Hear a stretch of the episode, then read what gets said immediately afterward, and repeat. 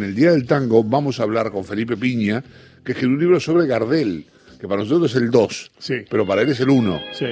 ¿no? Hola Felipe, buen día. ¿Qué tal, Chavo? ¿Cómo estás? Acá tenemos, Sí, sí, Este, acá tenemos un, un- un- viste que nosotros hacemos grieta con todo. claro. Acá la grieta es Gardel, Julio Sosa. Y no, no hace falta, que no hace falta. Yo creo que pueden convivir perfectamente. Son dos grandes del tango, muy distintos, ¿no? De estilos muy diferentes, seguramente. Eh, la primera pregunta que le hago a alguien que se pone a escribir sobre alguien es Sí. ¿por qué, eh, ¿por qué escribiste sobre Gardel? ¿Qué es lo que te atrajo? Mm. Más allá, digamos, la, pregunta, la respuesta puede ser múltiple, pero ¿qué es lo, que, lo primero que te atrajo de Gardel para sentarte a laburar? Y primero una presencia muy importante en mi vida desde la infancia. Mi, mi casa era una casa muy gardeliana, se escuchaba mucho tango. Y, y después me lo fui cruzando mucho, ¿viste? En mis investigaciones históricas aparecía siempre, ¿no? En los años 10, los años 20, los años 30. Siempre estaba Gardel ahí, omnipresente, y, y me parecía muy interesante meterme con esa vida, que, que además transcurre en épocas tan interesantes como los años que van de 1890 a 1935, donde pasó de todo en el mundo, en el país. Claro. Me parecía interesante poner en contexto esa vida también, ¿no? Que era un poco lo que me interesaba, aportar a, a lo que ya se había escrito sobre Gardel también, ¿no? Vos sabés que mm, se cuentan muchas cosas de Gardel. Sí, Siempre, digamos, hay algunas que seguramente por ahí son mitos, qué sé yo. No sé, Sí, sí. yo por ejemplo, lo que tiene que ver conmigo, con el tema del fútbol. sí, Este, Gardel es hincha de Racing. Lo que yo tengo es que a Gardel no, el fútbol le gustaba más los burros, lo- el turf Claro. que el fútbol, ¿no? sí, era ¿Es hincha así? de Racing, de Nacional, de Montevideo, y del Barça, del Barça, este, donde tenía grandes amigos como, ese dato no lo teníamos, ¿eh? Es un, Sí, es un sí, gran de- dato. sí, de Sametier, Platko, que eran los grandes Claro, jugadores de la década del Platko, 20. Platko era Sí. un arquero que después un Sí, húngaro famoso. que vino a trabajar a la Argentina y trabajó bastante acá, por acá, Sí, digamos, bueno. en Sudamérica. Bueno, él él era muy amigo de ellos y estuve en el Barcelona, en el archivo del Barcelona, y hay muy lindas fotos de Gardel con, este, con Platko, con Samitier. Samitier, claro. eh, y este y bueno, y yo to- está muy contento porque lo tienen a Gardel y a Messi, así que qué más que más pueden pedir, ¿no? El Barça. Sí, yo, yo fui, te voy a meter un lío ahora, vos por ahí no. Este, yo fui a visitar en Toulouse una casa Sí. de Gardel. Sí, La- a ver, te lo, te lo voy a decir. La casa donde nació Gardel. Sí, sí, La- sí, fui a visitarla en Toulouse. ¿Nació ahí? Sí, sí, él, él nació en Toulouse, ninguna, ninguna duda que nació en Toulouse, no, no me metes en ningún lío porque él nació en Toulouse el, un día como hoy, 1890, eso está registrado, está la partida de nacimiento, está hay una placa, además de la casa donde estuviste vos, de Canon d'Arcol, 4, Ujú. que es donde vivió con su mamá apenas nació, está el hospital, el hospital de la Grep, que es donde él nació, hay una placa muy bonita en la puerta, Sí. donde dice que ahí nació Gardel. Una casa de La ladrillo a la vista. ¿Cómo? Una casa de ladrillo a la vista. Como casi todas en. Toulouse. Sí, sí, que hoy en día se convirtió en una casa de Airbnb, de departamentos que Ah, se alquilan. la casa de departamentos Charles Gardel. Y en la puerta, eh, viste que en Europa se usa poner el apellido de los habitantes de Sí, cada claro. departamento. Claro. Eh, dice, por ejemplo, Volver, River Plate, Boca Junior, este, todos nombres vinculados a Buenos Aires. Y son estos departamentos que se alquilan y la gente va a vivir a la casa de Gardel, digamos, por unos días cuando para en Toulouse, ¿no? Así que sí, ahí está la casa natal, el hospital y todo lo que certifica que Gardel nació en Toulouse, efectivamente. Sí, Claro, porque yo hablaba del lío porque esta discusión de que el uruguayo, que es argentino, que nació en Sí. Toulouse, lo que siempre tuvimos, eh, el, el apellido era Gardés, ¿no? ¿O no? Gardés, O- Char- Gardés, Charromois Gardés. que era el apellido de la madre. El apellido de la madre porque la madre fue abandonada por, por este, su pareja cuando quedó embarazada, así que Carlitos nace sin padre, digamos. Y, y él cuando mm, ya empieza su carrera artística, unos años después, eh, le parece más sonoro agregar una L que la S, que la S le parece cortante y por eso le pone Gardel. Había un famoso escritor, Sánchez Gardel, en aquel momento, eh, y, y probablemente de ahí se haya inspirado para ponerse el apellido Gardel en vez de Gardés, ¿no? ¿Cómo llegan de Toulouse a Buenos Aires? Llega porque ella, porque Berta tenía una amiga aquí que, que le dice que aquí hay trabajo, es oficio de planchadora, que era un oficio requerido en aquel momento, y viene un poco huyendo Berta de, de la discriminación, ¿no? De Claro. ser una, madre una madre soltera. muy señalada, de- y bueno, un poco harta de todo eso, decide irse lo más lejos posible, viene a Buenos Aires y aquí se instala en un conventillo de la calle Uruguay, digamos, y, comienza a trabajar de planchadora. ¿Qué edad tenía Gardel? Tenía dos años y medio, por eso él tiene una frase maravillosa, ¿no? Cuando le preguntaban dónde nació, él decía, yo nací en Buenos Aires a los dos años y medio, ¿no? Claro, totalmente. Y, y ahí, bueno, ese, con ese oficio de la madre de planchadora, él conoce todo ese mundo de la corriente sangosta, de los teatros, de, las redacciones de los diarios, ¿no? Y entra en contacto con esa bohemia y, ese, ese es uno de sus mundos, ¿no? Y el otro mundo va a ser el abasto, ¿no? El abasto que, que es lo más popular, digamos, de los puesteros, la gente que venía de, las provincias con los llamados frutos del país, la yerba de Misiones, el vino de Mendoza, el azúcar de Tucumán, y cada uno con sus canciones y, y ahí se produce, viste, una confluencia musical interesantísima que va a tener muchísimo que ver con el futuro artístico de Gardel, ¿no? Eh, ¿Cuánto, cómo, cómo, se decide de la cantar? ¿Qué es lo que la atraía? Esto que decías vos de, de que vivía en un conventillo de la calle Uruguay y que conoció la corriente sangosta, que era una, una, era una cosa muy, muy, de, mucha cultura ciudadana, ¿no? Sí, bueno, él cantaba naturalmente. La madre dice que ya a los 3, 4 años cantaba, agarraba la escoba y hacía que tocaba la guitarra y cantaba. Entonces cuando iba a los camarines a llevar las camisas, cantaba y se empezaba a ser popular, como el francesito pibito que cantaba, y después ya empieza a recorrer este bares, esos, esos despachos de bebidas, en la zona de Palermo, en la zona de, de Balvanera, de Abasto, este, y ahí empieza a hacerse conocido hasta que, bueno, un día conoce a Razano, eh, un uruguayo que, que cantaba también y recordemos que toda este, esta parte de Gardel es el repertorio estrictamente folclórico, ¿no? Eh, Valses, eh, milongas, este, y ahí nace el, dúo Gardel-Razano que comienza entonces a actuar y a recorrer el país, principio con bastante mala suerte y después empiezan a, a pegarla y, a, y, lentamente Gardel va incorporando el tango a su repertorio recién a partir de 1917 con Mi Noche Triste, ¿no? que será el primer tango canción que incorpora Gardel. ¿Cuándo y por qué la pegó? Y la pega yo creo que a partir de ahí con mucha fuerza con, con, eh, con, esta, con este tango.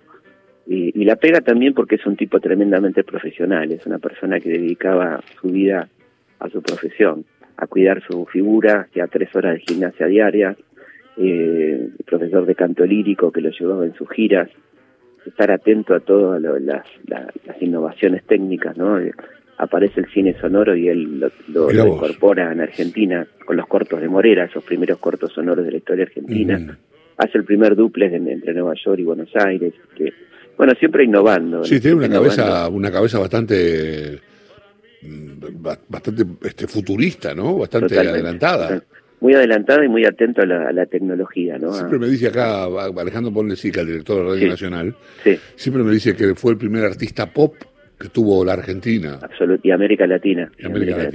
Sí, sí, un tipo que podríamos definir como un rockstar, ¿no? Una, persona que llegaba y lo estaban esperando 5.000 personas, que ya cuando llega a Puerto Rico hay 5.000 personas a las 6 de la mañana en el muelle esperándolo, ¿no? En Colombia cuando llegan a Bogotá el avión tiene que hacer todo un desvío porque la pista está llena de gente, ¿no? Así, y así este, pasaba en todos lados, ¿no? Eh, el, la, muerte de Gardel, el episodio de la muerte de Gardel, ha generado mm, distintas versiones. Yo he leído mucho, me, interesó siempre mucho la vida de Gardel. Sí. Eh, incluso Vos recién hablabas de, que te lo cruzabas todo el tiempo haciendo tus, trabajos de historia. Sí. A mí me pasa, yo escribí libros de fútbol, de historia del fútbol, y también me lo cruzaba todo el tiempo. Claro, Me lo cruzaba, qué sé yo, una, hay un encuentro con Bernabé Ferreira. Claro. Entonces Bernabé Ferreira le dice, como este, la fiera es usted cuando canta. este, el tema famoso de Ochoa, que hace el tango patadura. Sí. O sea que, pero siempre me generó mucha intriga, se dijeron muchas cosas como generó mucha intriga. En general, los, los accidentes de, aviación generan, los, los, siniestros de aviación generan intriga. Se habló hasta de un disparo, de una pelea. Sí, nada de eso, nada de eso es cierto, nada de eso es cierto. Tenemos los expedientes judiciales, la, el relato de tres testigos, no, tres sobrevivientes. El, comisario de a bordo que salió prácticamente ileso, Flynn, eh, Plaja, que era el profesor de inglés, y, y Aguilar, su guitarrista, los tres eh, declaran, ante el juzgado en Colombia, no hay nada de ningún disparo, ni ninguna conspiración, ni nada raro, sino más bien sucesos desafortunados y cierta mala praxis, ¿no? Es decir, el piloto era un muy buen piloto, Samper Mendoza, el colombiano, dueño de la compañía Saco, donde viajaba Gardel, que quiere pilotear él como para lucirse, digamos, pero no tenía la experiencia suficiente en esos aviones grandes que eran los trimotores. Él manejaba más bien aviones pequeños. Eh, pone de copiloto a una persona que no tenía experiencia, un mecánico, un chiquito de 18 años que no tenía experiencia en manejar aviones. La pista no estaba en buenas condiciones. La señalética era completamente manual, eran banderilleros tipo la Fórmula 1 y, él comete un error, el banderillero de no marcar a tiempo la presencia de otro avión en pista. Eh, y los dos aviones tenían los tanques de combustible a pleno, entonces se da un choque de frente, no de, costado, se lo, se lo da de pleno al otro avión y no tiene tiempo de despegar Samper Mendoza porque además el avión estaba muy cargado, con la carga muy mal distribuida, puesta básicamente en la zona trasera, lo cual dificulta mucho el despegue y bueno, ahí se produce la tragedia, ¿no? Pero no hay ningún disparo, ni, ni discusión, ni nada de eso, ¿no? Sí, siempre se dijo que uno de los disparos había matado al piloto, que por eso chocó, el avión. Lo cual siempre me sonó bastante inverosímil. Murió el abuelo de Carmen Barbieri ahí, ¿no? Exactamente, el Barba. Guillermo Barba Barbieri, una de las personas que más quería Gardel. Y, que bueno, ahí lo cuento, ¿no? Todos, tenían cierta presunción de que algo mal iba a pasar. Y todos tenían mucho miedo de viajar en avión, lo cual no era una locura, porque había muchos accidentes ahí. Estaba recién empezando la aviación aerocomercial era lógico que tuvieran miedo de viajar en avión, ¿no? Era algo, si la gente tiene miedo hoy, imagínate en 1935, ¿no? Eh, voy a dejarte conversando con, con Horacio Marmurek y con Néstor Espósito. Yo tengo una más que tiene que ver con este la vida amorosa de Gardel, que siempre ha sido un enorme misterio. Una vida muy, muy, este, muy amplia, muy de, muchas mujeres y una sola novia, María Isabel del Valle, la única novia oficial que tuvo Gardel, con cual tuvo una relación compleja que no termina muy bien. Y, y él, bueno, novias por todos lados, ¿no? Muchas actrices, cantantes, en cada pueblo un amor, podemos decir así. Y amores algunos más famosos, ¿no? Con, con Mona Maris y con otras actrices, este, y compañeras que, que siempre lo valoraron mucho y, y hablaba muy bien de Gardel. Felipe Horacio te saluda y la pregunta es en realidad de lo que aún hoy las ramificaciones de, la vida de Gardel llegan hasta hoy, no solamente en tu libro, sino en toda la, la, influencia que ejercieron en cómo percibimos a una figura pública, ¿no? Totalmente. Y bueno, es el único argentino prácticamente cuyo apellido es un adjetivo calificativo superlativo, ¿no? Es Gardel, ser Gardel, digamos, ¿no? Que, que ser Gardel quiere decir no solamente ser un buen cantante, sino una buena persona, un tipo un tipo de envidiable en el buen sentido, ¿no? Una, una persona modélica en algún punto y decimos nosotros es Gardel, ¿no? Y, se le agrega a veces Gardel pera. Gardel pera, después era el avión.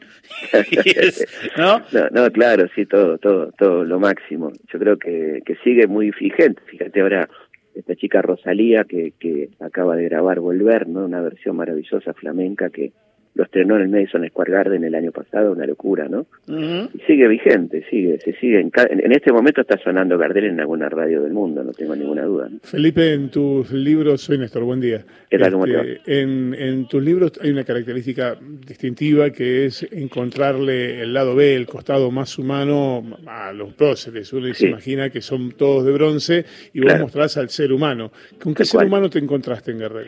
Y primero es el primer bronce que sonríe, con lo cual ahí tenemos una ventaja, ¿no? Los bronces, eh, los otros bronces están serios, en posiciones marciales adustas. Acá todos los bronces de Carlitos están sonriendo, incluso el del mausoleo de la Chacarita. Y me encontré con una persona tremendamente generosa, muy humana, un tipo muy, muy empático, muy atento a los demás, que, por ejemplo, en sus recitales que siempre se llenaban, eh, quedaba mucha gente afuera que no podía pagar, eh, y él terminado el recital, invariablemente le hacía un mini recital de cuatro o cinco temas ahí ah, en el primer, piso de los teatros. Un tipo que ayudaba mucho a la gente, casi sin saber quién era, ¿no? Era muy típico que dijera, llévale estos pesos a fulano y no le digas que se lo mando yo, ¿no? Y una generosidad que algunos consideraban exagerada, este, porque era no tenía límite, ¿no? tenía, le daba muy poca importancia al dinero, ¿no? Este, le importaba la plata, se hacía valer, por supuesto, pero era un tipo que no tiene idea de la plata que tenía. Y Cuenta de Fino. sí, no, te cuento una anécdota divertida. le dice a Defino, ¿cómo hago para conseguir cinco mil pesos? Le dice a Defino, y hacete un cheque porque tenés 90 mil en, el banco. este, ese era, ese era un poco el vínculo de él con el dinero, pero él se hacía valer y firmaba contratos, bueno, que le va muy bien los contratos, ¿no? Con la Paramount, etcétera. Claro. Y si bien era una Argentina muy diferente de la actual, ¿le, ¿le, encontrabas alguna, alguna ideología política? Y él tenía muy buenos contactos con el Partido Conservador, pero no tenía nada que ver con esa ideología, eso tenía que ver con conveniencia, con los tipos le conseguían los papeles, los documentos, ese tipo de cosas, pero su pensamiento era un pensamiento de profundo sentido social, ¿no? Con, fíjate el repertorio, ¿no? De, cuando él le preguntaban qué tango era el preferido, era Pan, que es un tango tremendo que habla de, de la huelga, del hambre, de un, de un padre que roba para darle comer a sus hijos, ¿no? Gira, Acuaforte, bueno, todo ese repertorio social que estaba tan presente en, el repertorio de Gardel, ¿no? Eh, ¿Quién era el mejor amigo de Gardel? Y uno de los mejores era Leguizamo, sin duda. Uh Leguizamo era un gran amigo de Gardel. Maschio, que era un, cuidador de caballos, dueño de un aras que, que, tenía Carlitos, donde tenía Lunático, que es ah, el caballo que era su caballo preferido. Sí, sí, sí, al caballo, cantaba, célebre caballo. Sí, él le cantaba los sábados a la noche, le hacía un pequeño concierto lunático para que corriera bien el otro día. y cuenta más que llegaba al estudio y, Lunático asomaba la cabecita sabiendo que venían a, cantarle Carlitos. este, no, tuvo, tuvo buenos amigos, ¿no? El propio Defino fue un tipo muy cercano, el último administrador. Y por supuesto Lepera, ¿no? Que, que forman esta sociedad maravillosa. Para mí los mejores tangos de Gardel sin duda son los, los, que escribió junto a Lepera, ¿no? Felipe, ha sido un placer escucharte como, como cada vez. Eh, tengo tu libro, voy a leerlo. es una vida que me apasiona la de Gardel. Los, mitos populares son apasionantes. Este, ya vimos lo que pasó con Maradona el otro día. Total. Este, así que bueno, te agradezco mucho que hayas adelantado esto y que hayamos podido charlar sobre Gardel el día en el que Gardel hubiese cumplido 130 años, en el día del tango. Nunca mejor este, llamado. Un, abrazo grande para todos. Abrazo. Muy bien. Felipe Piña pasó por Rezo por Vos, hablando de Gardel.